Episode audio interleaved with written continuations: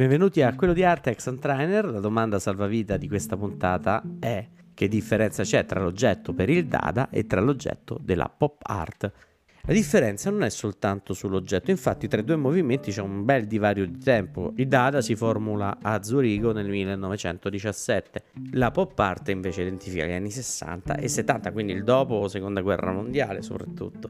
La poetica sta proprio nel modo di differenziare gli oggetti e la prima e forse anche l'unica per molti immagine data che ci viene in mente è quella della fontana di Marcel Duchamp. Molti la chiamano la toilette, il bagno, in realtà è un orinatoio che Marcel Duchamp prende e lo propone alla società degli artisti di Zurigo e là ci saranno tante controversie. La cosa più importante però è che l'oggetto Dada è un ready made, pronto fatto. È un oggetto che l'artista prende e lo rende tale. Un oggetto di uso comune, di uso quotidiano, come un orinatoio appunto, diventa l'emblema di quello che è una trasformazione artistica della materia. Questo intervento, però fatto proprio nel 1917, identifica una critica spietata contro quella che è la guerra, la grande guerra che è in corso, la guerra, quella del 1914-1918, dove tanti uomini erano impegnati al fronte perdendo la propria individualità di esseri umani perché portati all'omicidio, obbligati all'omicidio. Questo è quello che critica il Dada.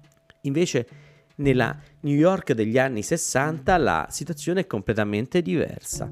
Andy Warhol, Roy Lichtenstein, Cleese Oldenburg scelgono di utilizzare oggetti non di uso comune, ma di consumo che è una cosa completamente diversa. L'oggetto di uso comune è quello che utilizzo quotidianamente, il bicchiere, la tazza, invece l'oggetto di consumo è quello che nasce dall'industria, da un'industria massiva che obbliga il consumatore a comprare.